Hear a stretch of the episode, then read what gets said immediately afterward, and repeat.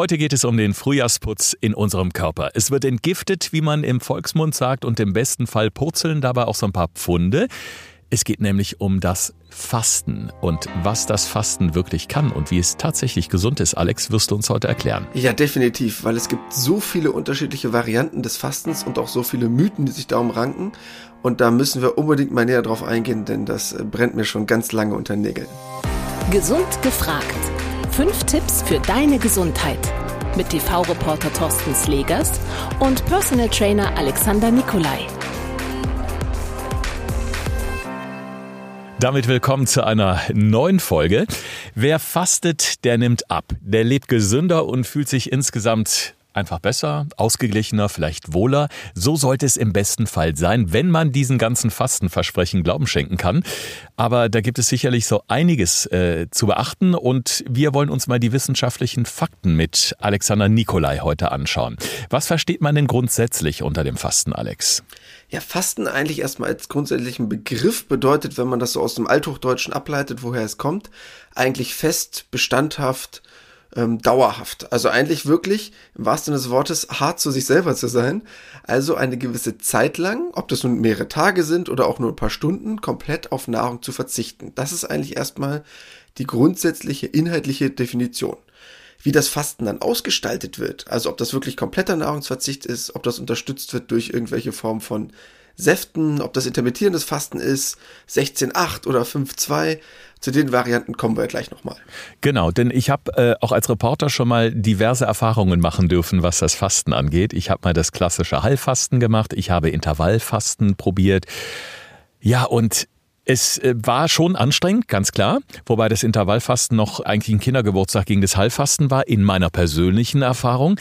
Aber was ich gemerkt habe, gerade die ersten Tage beim Fasten, die sind äh, verdammt hart. Also na, so zwei, drei Tage Kopfschmerzen extrem ist da auch, glaube ich, keine Seltenheit, oder? Ja, das ist absolut vollkommen normal. Also das hat wirklich nahezu jeder. Das kannst du auch nicht komplett vermeiden, weil einfach im Körper gewisse Umstrukturierungsprozesse entstehen, gerade diesen ersten Tagen dieser Umstellungsphase. Und da ist es vollkommen normal, wenn du da Kopfschmerzen hast oder ein bisschen unleidlich bist, wir haben das ja schon verschiedenen TV-Formaten immer ausprobiert. Da war die Stimmung ja auch nicht immer die beste bei dir. Das stimmt, aber ich muss auch dazu sagen, so nach dem dritten Tag oder sagen wir mal so, ähm, kurz vor Ende des dritten Tages hat bei mir das meistens Klick gemacht. Das war sowohl bei der Woche im Heilfasten, das war aber auch in dieser Woche, wo ich das intermittierende Fasten ausprobiert habe. Da hat sich so ein absolutes Hochgefühl eingestellt, wo ich so mega motiviert war und mich wirklich gefühlt habe, als könnte ich Bäume ausreißen. Und da gibt es diesen schönen Begriff ja in in der Ernährungswissenschaft, da spricht man von einem Fasten-High. Das ist wie so, ja, als wenn man sich irgendwie was Lustiges trinkt und ist gut drauf, eigentlich. Ne? So ja, um es mal vorsichtig zu formulieren. Ein Hochgefühl. Genau. Ähm, nur, dass du es halt jetzt nicht durch Saufen generierst, sondern einfach durch eine Form von Nahrungsverzicht. Schön, dass du das so auf den Punkt bringst. ja, man muss doch mal sagen, worum es geht ja. Nein, grundsätzlich ist es so, um das mal ein bisschen biochemisch zu analysieren. Sobald du eine Form von Nahrungsentzug hast über einen gewissen Zeitraum, beginnt das Hirn Serotonin, das kennt man ja schon so ein bisschen, vielleicht auch aus unserem vorherigen Podcast, ein Glückshormon zu produzieren. Und wenn das jetzt so länger anhält, also ein paar Tage, kommt so ein zweiter Effekt dazu, nämlich dass das Hormon länger im Blut verbleibt und dort so eine stimmungsaufhellende Wirkung hat. Das dauert halt leider zwei, drei Tage beim Fasten. Das ist leider nicht ab dem ersten Tag so, dass du dich super fühlst.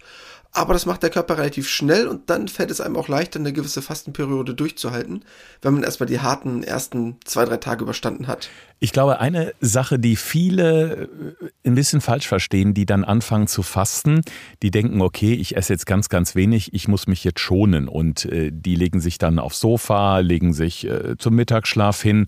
Aber das habe ich zum Beispiel auch festgestellt, je weniger ich aktiv war, desto schlechter habe ich mich beim Fasten eigentlich gefühlt.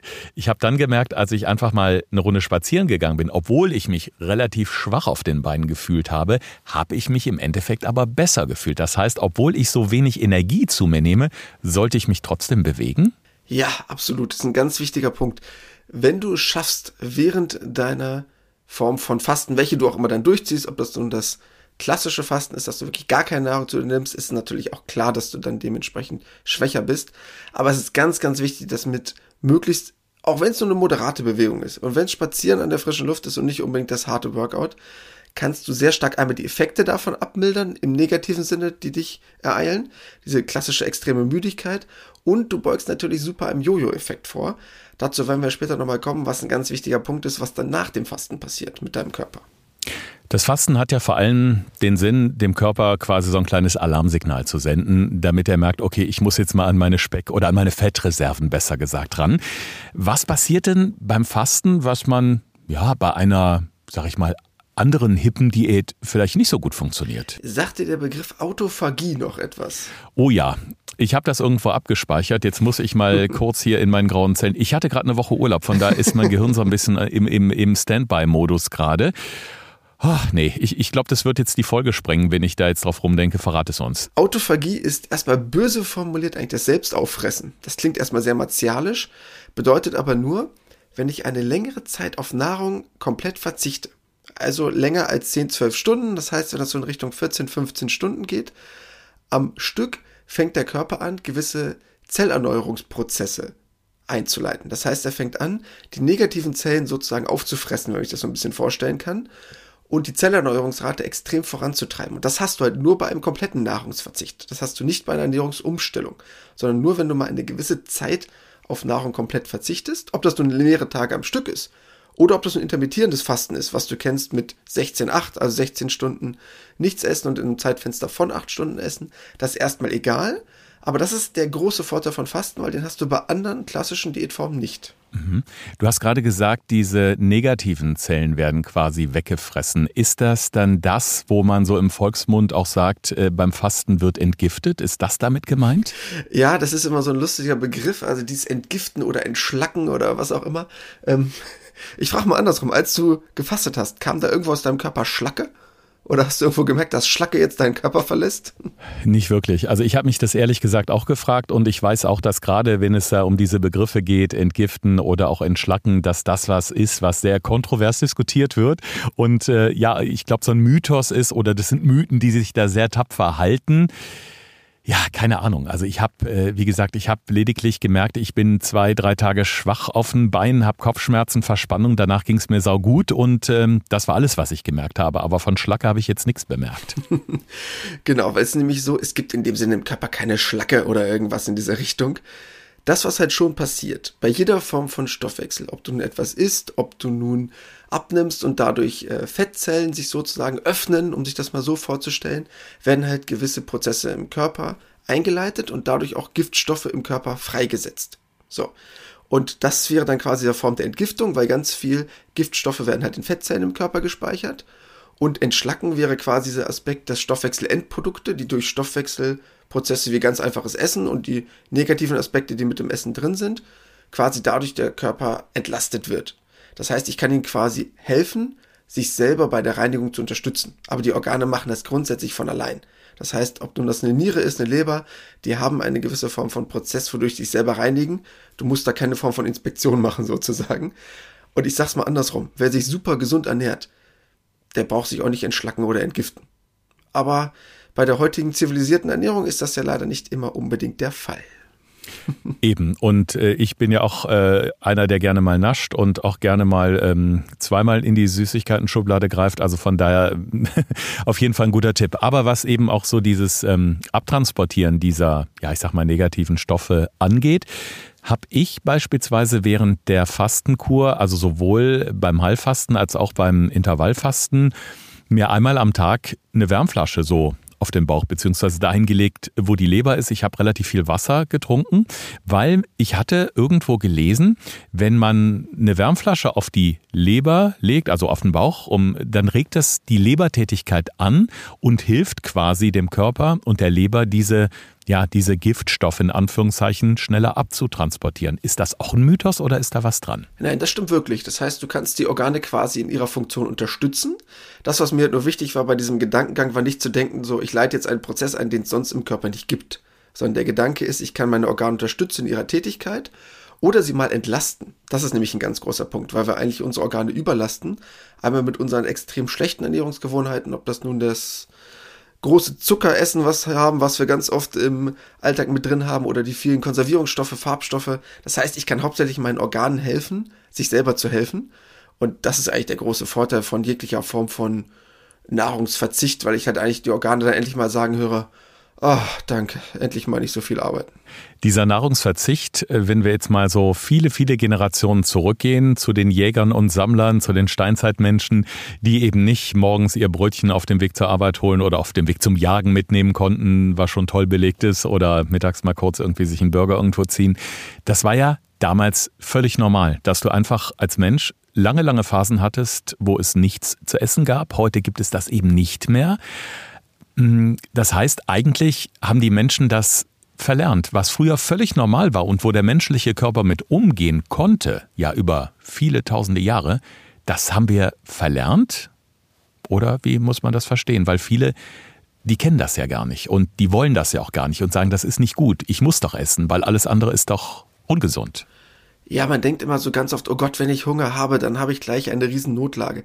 Nein, das ist nicht das große Problem für den Körper, wenn er mal in eine Form von Hungerstoffwechsel gerät. Ganz im Gegenteil.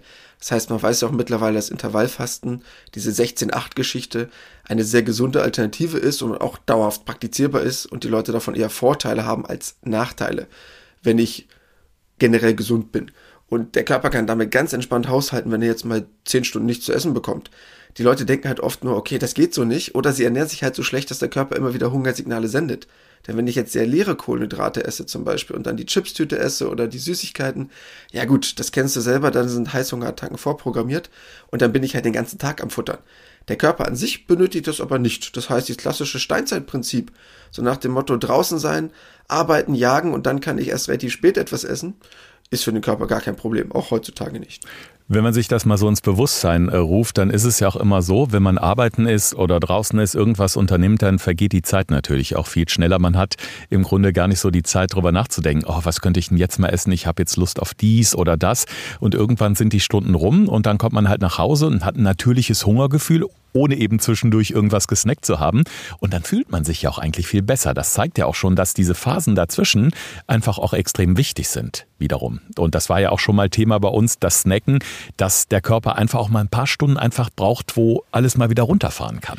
Ja, ist ein ganz wichtiger Punkt, weil es gibt halt mehrere Hormone im Körper, ob das nun Grelin ist, Leptin, das braucht unsere ZuhörerInnen jetzt nicht unbedingt etwas sagen, aber Hormone, die halt den Hungerstoffwechsel steuern. Und wenn ich die ganze Zeit am Essen bin, egal ob ich jetzt übergewichtig bin oder nicht, verlerne ich irgendwann das natürliche Hungergefühl und der Hormonhaushalt gerät so durcheinander, dass ich auch nicht mehr unbedingt weiß, habe ich jetzt Hunger? Habe ich jetzt Durst? Habe ich genug gegessen? Der Körper fängt halt irgendwann an, Automatismen zu ergreifen, die er mit einem normalen Hungergefühl nicht mehr kennt. Und dann wird es irgendwann problematisch, weil dann der Körper immer Hungersignale aussendet, weil er denkt, okay, Essen ist so eine 24-7-Beschäftigung. Und dieses Gefühl darf ihm ruhig mal geben, dass er nicht immer das Gefühl hat, er müsste kontinuierlich durchessen. Also ihr muss jetzt keiner ein schlechtes Gewissen bekommen, weil ihr jetzt vielleicht denkt, oh Gott, das geht mir auch so. Ich bin da auch also ganz weit vorne, was das Snacken angeht. Das weiß ich auch, das ist auch doof. Und es fällt mir wirklich ganz oft schwer, wirklich diszipliniert mal äh, vier, fünf Stunden gar nicht zu essen zwischen den Mahlzeiten, weil ich wirklich dann den Kaffee habe. Es sind ja manchmal auch nur Kleinigkeiten, dass man sich im Vorbeigehen irgendeinen Keks mitnimmt aus der Küche. Gerade jetzt in Homeoffice-Zeiten während dieser ganzen Lockdown-Geschichten neigt man ja auch viel eher dazu, weil man natürlich über das Zeug rumstehen hat. Aber da bin ich halt auch dabei und muss mich bessern. Also das heißt nicht nur, weil wir einen gesunden Podcast machen, dass ich hier mit gutem Vorbild vorangehe. Das tut wirklich lediglich der Alex hier. Aber jetzt lass uns noch mal bitte auf diese unterschiedlichen Methoden eingehen, Alex. Klar, das Heilfasten, ähm, da verzichte ich halt äh, relativ komplett bis auf Tee, Wasser, Getränke. Ähm, das heißt, da ist wirklich alles tabu oder fast alles. Ähm, wie sieht es vom Zeitraum aus? Ich kann jetzt natürlich nicht sagen, ich ziehe das jetzt komplett zwei Wochen durch, ohne äh, irgendwas zu mir zu nehmen. Nein, also man kennt ja so das klassische Fasten oder es hat ja eigentlich den Ursprung im christlichen Glauben beziehungsweise generell in der Religion, wo ja so berichtet wird von bis zu 40 Tagen Fasten. Das ist schon hart, aber das ziehen auch wirklich einige durch. Das ist auch für den Körper machbar. Also das ist in dem Sinne zwar schon problematisch, im Sinne von schwer umsetzbar, aber ist für den Körper überhaupt schon in einer Range von, okay, das kann ich mit meinem Körper vereinbaren. Das sollte man natürlich nur unter ärztlicher Kontrolle machen. Aber wenn man mal, ich würde mal vorschlagen, so als einfaches Beispiel, mal eine Woche fasten würde. Das heißt nicht unbedingt die ganze Woche komplett, aber so zwei Tage als Einleitungsphase, drei Tage kompletter Nahrungsverzicht und zwei Tage so als Ausleitungsphase. Ist das so ein Bereich, den jeder Körper eigentlich relativ gut umsetzen kann und den man auch ohne großartige ärztliche Kontrolle, wenn man keine Vorerkrankung hat, auch relativ einfach mal in seinen Alltag integrieren kann, wenn man die ersten paar Tage übersteht. Was sollte man dann dabei trinken? Klar, natürlich Tee hilft ja einfach, ein warmes Getränk, das gaukelt zumindest so ein bisschen äh, ja, de, de, dem Gehirn vor, da ist was im Magen, es ist nicht ganz so schlimm. Wasser, klar, natürlich auch. Gibt es denn auch irgendwelche Mineralstoffe, die ich vielleicht ins Wasser tue oder trinke? Also es gibt ja auch viele, die nehmen zumindest so kleine äh, Chlorophylltabletten, damit der Geruch halt nicht so hochkommt. Weil wenn man fastet, muss man ganz klar auch sagen, es führt auch zum Mundgeruch unter Umständen. Und da gibt es ja diese kleinen Chlorophylltablettchen, die man nimmt einmal am Tag damit zumindest der Atem frisch bleibt. Das ist ja auch dann wichtig, gerade wenn man eben keinen Urlaub hat und zu Hause ist, sondern vielleicht mit Menschen in Kontakt kommt. Ja, es gibt diesen Effekt der Ketose. Das ist halt der Moment, wenn der Körper anfängt, seine Kohlenhydrate komplett aufgebraucht zu haben und probiert in so einen Fettstoffwechselbereich überzugehen. Und äh, dort entsteht halt oft Mundgeruch. Das heißt, was man dagegen sehr gut machen kann, Chlorophylltabletten hast du gerade eben schon erwähnt. Ganz einfach ist aber auch jede Form von Tee. Ob es ein grüner Tee ist, Kamillentee, schwarzer Tee, was auch immer. Alle darin enthaltenen Stoffe sorgen auch dafür, das Ganze abzumildern. Und ich muss natürlich generell darauf achten, extrem viel zu trinken. Das heißt, ich sollte auf mindestens zweieinhalb bis drei Liter am Tag kommen, wenn ich probiere, mich in kompletter Nahrungskarenz, also dem klassischen Fasten aufzuhalten, weil sonst wird es extrem schwer umzusetzen und dann bist du ein sehr leichtes Opfer für richtig fiese Kopfschmerzen, die du ja auch schon kennst vom Fasten. Ja, das war genau aus dem Grund, weil ich einfach zu wenig getrunken habe. Und äh, da kann ich wirklich nur raten, trinkt bitte viel. Je schneller seid ihr von diesen Kopfschmerzen los. Ganz vermeiden wird man sie nicht können. Das äh, wird nicht funktionieren, aber man kann es deutlich eingrenzen, da bin ich mir sicher. Ganz interessante Erfahrung, die ich auch noch gemacht habe. Ich habe beim Heilfasten und beim Intervallfasten letztendlich den gleichen Effekt gehabt. Also ich habe äh, den gleichen, äh, die gleiche Menge an Bauchumfang verloren. Das waren, glaube ich, so äh, drei, vier Zentimeter. Und ich habe in dieser Woche viereinhalb Kilo was immer das auch war, verloren. So, das erst müssen wir gleich mal drauf eingehen. Aber ich fand eben dieses Intervallfasten extrem angenehm, weil ich eben in diesen acht Stunden, wo ich essen durfte, ich habe das immer so gemacht, ich habe morgens um zehn das erste gegessen, abends um 18 Uhr das letzte. Ich durfte ja gesunde Sachen essen in dieser Zeit. Viel Gemüse gegessen, viel getrunken. Das heißt, ich hatte eigentlich in dieser ganzen Woche überhaupt keinen richtigen Schmacht- oder Hungergefühl. Und im Endeffekt ist das Gleiche bei rausgekommen, als hätte ich jetzt eine Woche ganz striktes Heilfasten gemacht. Also das fand ich schon interessant. Das heißt, man muss sich eigentlich gar nicht so quälen. Da ist so dieses intermittierende Fasten doch wahrscheinlich so eher das Wohlfühlfasten, oder? Ja, und es ist ja auch leichter umsetzbar, weil du hast ja gerade gesagt schon, es ist wesentlich leichter für dich im Alltag zu integrieren und ja auch ein bisschen länger durchzuhalten. Und es gibt ja viele Menschen, die ihr ganzes Leben intermittierendes Fasten durchführen und wirklich komplett die ganze Woche oder das ganze Jahr wirklich 16-8 machen, also nur ein 8-Stunden-Zeitfenster zum Essen nutzen und für die das gar kein Problem ist, weil sie schon an diesen Rhythmus gewöhnt haben und die vielen positiven Effekte davon merken. Weil wirkliches klassisches Fasten, also das ist wirklich schwer. Also nicht nur rein körperlich, sondern auch vom ähm, psychischen Aspekt her, dass man wirklich probiert, extrem lange auf Nahrung zu verzichten. Ähm, und irgendwann hast du auch gesundheitlich keinen größeren Vorteil mehr davon. Das heißt, der komplette Nahrungsverzicht über mehrere Tage ist gar nicht so der Riesenvorteil für den Körper. Das, was der Körper mag, sind gewisse Phasen von Nahrungskarenz. Wenn ich da aber es schaffe, länger als 10, 12 Stunden durchzuhalten, also zum Beispiel von abends 18 Uhr bis morgens 8 Uhr, äh, dann ist das super. Dann ist das gar kein Problem und der Körper freut sich über all die positiven Effekte und viel mehr mehr Effekte hat dann das komplette Fasten im Vergleich zum intermittierenden Fasten auch nicht mehr. Diese viereinhalb Kilo, die ich beispielsweise in der Woche meines Fernsehexperiments verloren habe. Natürlich denkt man erstmal, wow, super, viereinhalb Kilo, Hammer. Der Bauch ist, also der Bauchumfang ist weniger geworden, was ja auch ein ganz entscheidender und wichtiger Aspekt ist, wenn der eben zu viel ist. Ja, das ja, je weniger Bauchumfang, desto gesünder, haben wir letztens erst gelernt in einem unserer Podcasts. Aber diese viereinhalb Kilo, das ist ja kein Speck oder kein Fett, was da weg ist. Das wird ja wahrscheinlich überwiegend Wasser sein, oder? Ja, das ist schon mal gut, dass dir das aufgefallen ist, dass du nicht denkst, oh geil, ich habe vier bis fünf Kilo verloren, ich bin der coolste Typ. Ähm, erstmal relativ einfach gedacht. Wenn du aufhörst, etwas zu essen, logischerweise fehlen dir dann ja auch Kohlenhydrate, die du mit der Ernährung zu dir geführt hast. Und Kohlenhydrate sind ein extremer Wasserspeicher. Das heißt, um ein Gramm Kohlenhydrate im Körper zu speichern, brauchst du drei Gramm Wasser. So. Und in deinem Körper schwimmen so 400, 500 Gramm in Kohlenhydrate gespeichert rum. Wenn du das mal drei rechnest, sind das ungefähr anderthalb Liter Wasser. So heißt, hörst du auf Kohlenhydrate zu essen, fehlen dir die 500 Gramm plus die anderthalb Liter Wasser. Das heißt, zwei Liter sind schon mal auf jeden Fall weg. So. Und das ist natürlich super geil, weil wenn du da auf die Wahl guckst, denkst du, boah, ich bin's, Baby. Ich habe alles richtig gemacht. Äh, ja.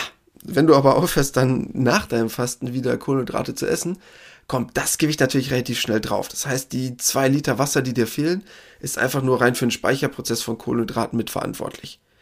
Und alles, was du danach verloren hast, zusätzlich, das ist einmal Fett und Muskulatur. Und das hängt halt davon ab, wie gut du dich bewegt hast oder je nachdem, was man für eine Form von Fasten genommen hat, ob das halt viel Fett war oder halt leider dann viel Muskulatur, die dann sich verabschiedet hat. Darum ist dieses Bewegen extrem wichtig, weil damit beugt er einfach auch diversen Verspannungen vor, wenn ihr die Muskeln ein bisschen in Bewegung haltet und da verhindert ihr einfach auch, dass der Körper sich zu viel Energie aus eurer Muskelmasse holt. Das ähm, habe ich halt auch leider äh, selbst erfahren müssen, was da passiert und wie weh das unter Umständen auch tun kann. Was würdest du denn jetzt äh, empfehlen, grundsätzlich auch nach so einer Fastenkur?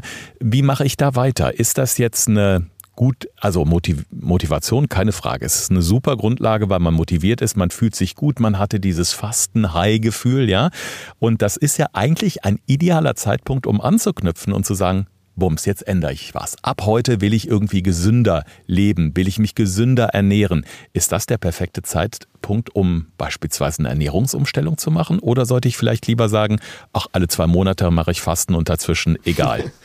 Es gibt natürlich mehrere Möglichkeiten. Jetzt muss man sich überlegen, ob das nicht irgendwann eine gewisse Form von Raubbau am Körper ist, wenn ich es probiere, so regelmäßig zu fasten. Das heißt, mich immer, ich sag mal ganz blöde, total schlecht zu ernähren und dann zu sagen, ach komm, jetzt gleich das mit Fasten wieder aus. Ah, das findet der Körper jetzt auch nicht so cool, weil ihm da unnötigen Stress aussetzt. Das große Problem beim Fasten ist nämlich, schreibe ich auch immer so gerne in meinen Seminaren auf meine PowerPoint-Folien, beim Nichtessen lernt man das Essen nicht. So, ist ein ganz billiger Spruch, aber stimmt leider. Das heißt, wenn ich nichts esse, habe ich halt auch nicht gelernt, wie ich mich zu ernähren habe, im Umkehrschluss. Und das große Problem ist halt bei vielen, wenn die aufhören mit Fasten, dass sich halt wieder genauso schlecht ernähren wie vorher. Weil man hat ja nichts gelernt durch das Nichtessen. Ist ja keine Form von Ernährungsumstellung. Deshalb wäre es dringend anzuraten, dass man gern das Fasten als psychologischen Startpunkt nutzt und sagt, komm, ich lege jetzt los, das ist mein Moment. Dann sich aber wirklich Gedanken darüber macht, okay, warum habe ich das Ganze gemacht? Ich sollte vielleicht mal langfristig meine Ernährung umstellen, weil das Ziel ist es nicht, drei Wochen Quatsch zu futtern und sich eine Woche gesund zu ernähren. Schließlich will man ja auch den Jojo-Effekt möglichst vermeiden und das wäre natürlich dann Worst Case, wenn man wieder in alte Muster direkt verfällt. Jetzt haben wir verschiedene Möglichkeiten des Fastens aufgezeigt, ob das nun das klassische Heilfasten ist oder das Intervallfasten, egal ob man das jetzt auf ein paar Tage in der Woche beschränkt oder sagt an jeden Tag, aber dann eben nur ein paar Stunden, in denen ich esse. Also da müsst ihr schauen, was passt für euch am besten. Vor allen Dingen, was könnt ihr am besten in euren Alltag integrieren. Ansonsten meine Empfehlung, macht es dann, wenn ihr Urlaub habt. Vielleicht die ersten zwei, drei Tage schlechte Laune, warnt eure Familie vor, aber es ist halt leichter umzusetzen. aber was mich jetzt äh, auch nochmal interessiert, Alex, äh, wir wissen, klar, man kann dem Körper viel Gutes tun, aber gibt es denn auch Studien äh, darüber, weil ich weiß, auch da herrscht teilweise so ein bisschen Uneinigkeit zwischen Ernährungswissenschaftlern, Medizinern ähm, oder auch Ernährungsberatern, inwieweit hm, ja, kann Fasten denn auch möglicherweise Krankheiten lindern? Da gibt es, glaube ich, so ganz fundierte wissenschaftliche Studien noch nicht, oder?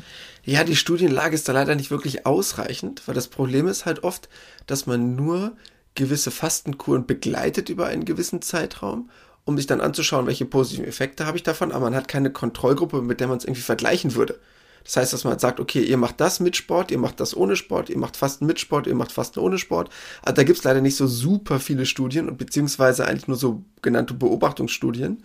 Und was natürlich auch das Problem ist, es fastet ja keiner sonst viel lang. Das heißt, das ist ja immer nur über einen gewissen begrenzten Zeitraum. Das heißt, die langfristigen Effekte davon kannst du nicht unbedingt vergleichen, weil du es nicht über einen so langen Zeitraum machst. Das sind dann meistens vielleicht im schlimmsten Fall mal zwei, drei Wochen. Das, was man aber eigentlich weiß, ist, dass es vielen Leuten helfen kann bei gewissen Erkrankungen. Also das Thema Rheuma zum Beispiel ist schon bewiesen. Da gibt es schon ganz gute Studien zu dem Thema. Oder das Thema, weil dadurch generell halt chronische Entzündung hatten wir neulich auch mal in einem unserer Podcast, Essen gegen Entzündung, ich dafür relativ viel machen kann, weil ob ich mich nun gesund ernähre oder eine gewisse Zeit auf Nahrung verzichte, beides hilft gegen Entzündung. Und das ist halt bei Rheuma ja ein klassischer Punkt. Dann zweiter Aspekt zum Beispiel auch Blutdruck, hat man auch herausgefunden, dass der Blutdruck gesenkt wird in dieser Fastenphase und danach natürlich wieder ansteigt, aber nicht auf das Ausgangsniveau. Also ich habe dann längerfristig einen besseren Wert. Ob das nun durch die Gewichtsabnahme kommt oder ob das nun durch die Ernährungsumstellung kommt danach, aber zumindest ist es oft ein positiver Effekt. Und ähm, ein Thema, was auch noch ganz wichtig ist, Thema Krebs, aber da will ich jetzt nicht zu viel zu sagen, weil nicht, dass sich jetzt Leute davon irgendwas Bestimmtes versprechen. Aber es gibt die ersten positiven Effekte, wo man rausgefunden hat auf Zellebene, dass Fasten auch schlecht für Krebszellen sein kann, beziehungsweise auch dafür sorgen kann, etwas dagegen zu tun. Aber wie gesagt, das so ein bisschen mit Vorsicht zu genießen. Und ein Bereich, der extrem gerade gehypt wird, ist so dieser Fastenbereich für Anti-Aging. Das heißt, so Jungbrunnen-Fastenkur sozusagen.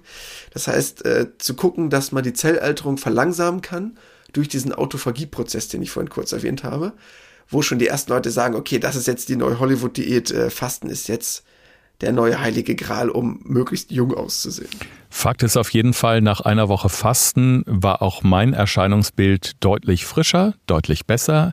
Die Falten unter den Augen war weg. Ich hatte irgendwie, ja, wirklich auch vom Gesicht her schon eine ganz deutlich frischere Ausstrahlung. Also es macht schon was mit einem. Das Hochgefühl ist das andere, aber auch das Aussehen spielt eine große Rolle. So, und wenn ihr jetzt sagt, Mensch, also das hört sich alles super gut an, eine dieser Methoden würde ich jetzt gerne mal testen mit dem Fasten.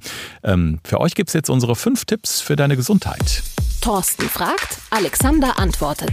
In diesem Podcast erfährst du alles über Ernährung und Fitness. Einfach erklärt und mit konkreten Tipps für deinen Alltag. Tipp Nummer eins: Erstmal ganz einfach gedacht, aber überleg dir den Grund, warum du fasten möchtest. Das heißt, überleg dir genau, was du damit erreichen möchtest und such dir dann danach die beste Methode aus. Das heißt, es gibt ja auch das Fasten aus rein religiösen Gründen oder aus verschiedenen anderen Bereichen, weil du sagst, ich möchte etwas für meine Gesundheit tun oder um definitiv mein Gewicht zu verringern. Und dafür gibt es verschiedene Methoden. Das heißt, setz dich damit bitte erst genau auseinander, damit du auch den gewünschten Effekt erzielst. Wenn du dir unsicher bist, schreib uns gerne. Tipp Nummer zwei: Wenn du fasten solltest, einer der positiven Effekte, den es gibt, Autophagie. Autophagie, die Zellerneuerung des Körpers, der Turbo-Boost, um alles im Körper wieder zu regenerieren. Dafür musst du aber mindestens 12 bis 14 Stunden fasten. Das heißt, wenn du schon sagst, du fastest, dann mach es bitte richtig. Ansonsten hast du wirklich nicht unbedingt diesen großen Mehreffekt davon. Und in dem Zusammenhang wirklich lieber dann machen, wenn ihr frei habt, wenn ihr eine Woche Urlaub habt. Ihr habt immer die Möglichkeit, mal raus an die Luft zu gehen, wenn euch die Decke auf den Kopf fällt oder die schlechte Laune hochkommt. Das ist natürlich beim Arbeiten im Büro, wo ihr auch geistig möglicherweise ja ja, ein bisschen besser dabei sein müsst, schon schwierig, wenn man dann Knast schiebt und wirklich die schlechte Laune hat. Das findet der Chef auch nicht toll. Tipp Nummer drei, der Aufbau. Um das erstmal relativ einfach darzustellen, was die einfachste Methode wird, wenn ihr es mal ausprobieren wollt. Die 2-3-2-Regel. Das heißt, zwei Tage langsam reinkommen, also langsam anfangen, weniger zu essen. Das hilft euch, anstatt dass ihr abrupt anfangt. Dann drei Tage das klassische Fasten. Nehmt dort ruhig, wie Thorsten gerade eben schon meinte, so Freitag, Samstag, Sonntag. Und dann zwei Tage, um wieder in den Ausleitungsprozess reinzukommen. Das heißt, dann am ersten Tag nur mit Obst zu starten und am zweiten Tag dann mit Gemüse zusätzlich dazu das Ganze ergänzen. So kommt ihr relativ leicht auch wieder in die Phase rein. Das heißt dann nicht vom kompletten Fasten wieder auf die Pommes zurückzugreifen. Also was äh, wunderbar auch äh, dafür geeignet ist, ist beispielsweise eine Suppe, eine Gemüsesuppe oder was leicht bekömmliches. Gerade bei dieser Heilfastenmethode ist es da ganz, ganz wichtig, man spricht auch vom sogenannten Fastenbrechen, dass man schon den Körper und den Magen so langsam wieder dran gewöhnt. Tipp Nummer 4. Was könnt ihr unterstützend tun? Trinken und Bewegung sind die beiden einfachsten Tipps, die ihr unterstützend machen könnt. Das heißt, einmal bitte genug trinken, mindestens zweieinhalb bis drei Liter, um die ersten negativen Effekte abzumildern. Und als zweiter ganz wichtiger Punkt dabei die Bewegung, denn ohne die wird es schwer, in seinem Alltagsrhythmus drin zu bleiben. Und auch wenn es noch so anstrengend ist und ihr geht nur eine Runde spazieren, euer Körper wird es euch danken. Und der letzte Tipp, Tipp Nummer 5, Ganz wichtig, wenn ihr irgendwelche Form von Vorerkrankung habt, wenn ihr euch unsicher seid, wenn ihr sagt, ich weiß nicht genau, welche Fastenmethode oder wie lange, könnt ihr gerne immer uns fragen, dann geben wir euch dazu ein Feedback, was machbar wäre. Oder ansonsten immer in Rücksprache mit dem Arzt. Das werden wir euch dann dementsprechend nochmal mitteilen, dass ihr dort auf der sicheren Seite seid. Weil für den Körper, er hat viele positive Effekte davon, vom Fasten. Ob es nun das klassische Fasten ist, intermittierendes Fasten, 16, 8, 5, 2, was auch immer. Aber es auch mit Vorsicht zu genießen, denn leicht ist es für den Körper nicht auf Nahrung zu verzichten. Und über den Link in unserer Instagram-Bio beispielsweise gelangt ihr auch direkt auf unsere Website. Alex hat es gerade schon gesagt, ihr könnt uns jederzeit gerne schreiben, Themenwünsche loswerden oder auch einfach, wenn ihr unsicher seid, einfach mal nachfragen, kann ich das einfach so machen oder würdet ihr vielleicht doch erstmal einen kurzen Besuch bei meinem Doc empfehlen? Ist ja immer ganz unterschiedlich und es schwingt natürlich auch ein bisschen Unsicherheit mit, gerade wenn man sowas noch nie gemacht hat. Ja, ganz wichtiger Punkt. Und für viele Leute ist es halt auch ein ganz neuer Aspekt, mal komplett auf Nahrung zu verzichten für zwei, drei Tage ist das meistens gar kein Problem. Aber es gibt halt auch gewisse Formen von Erkrankungen, Stoffwechselerkrankungen, wo es vielleicht nicht so ratsam wäre. Und bevor ihr euch dann in eine Lage bringt, wo ihr sagt, oh Gott, das wird jetzt schwer für mich auszuhalten oder umzusetzen oder euch eventuell noch schadet, lieber einmal mehr fragen, bevor man etwas falsch macht. Ja, und wenn ihr jetzt mal runterscrollt in eurer Podcast-App, wenn ihr gerade bei Spotify oder Apple Podcasts hört, da seht ihr ja die sogenannten Shownotes, die Folgennotizen.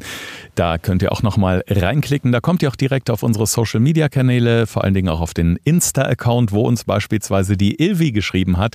Eine Mama von zwei Kindern. Sie ist selbst Sport- und Fitnesskauffrau und sie wünscht sich in einer unserer nächsten Folgen, Alex, dass wir mal über die verschiedenen Arten von Zucker sprechen. Also gesunde und ungesunde Süßungsmittel sozusagen sozusagen. Ja, sehr gerne. Da gibt es eh so viel Quatsch und Schwachsinn auf dem Markt, wovon man 95% nicht braucht. Äh, das können wir leicht und schnell aufklären, was man da kaufen kann und was man so gar keinen Sinn macht und auch diese ganzen neuen Formen von Ersatzstoffen, Xylit, Erythrit, was es da alles gibt, vielleicht mal ein bisschen genauer anzuschauen, dass ihr wisst, was ihr da beim nächsten Mal einkaufen könnt und wovon ihr vielleicht lieber die Finger lassen solltet. Genau, und ich nehme jetzt gleich mein Vokabelheft und schreibe diese ganzen Begriffe mal da rein, direkt unter Autophagie, dann bin ich beim nächsten Mal bestens aufgestellt. also in diesem Sinne, bleibt schön gesund, hört weiter unseren Podcast, abonniert uns gerne, empfehlt uns weiter, verpasst keine neue Folge mehr und macht es wie die Ilvi. Wenn ihr spezielle Ideen und Wünsche habt, schreibt Alex und mir sehr gerne. Das war Gesund gefragt. Der Expertentalk mit Thorsten Slegers und Alexander Nikolai. Wenn es dir gefallen hat, abonniere gerne unseren Podcast und verpasse keine neue Folge mehr.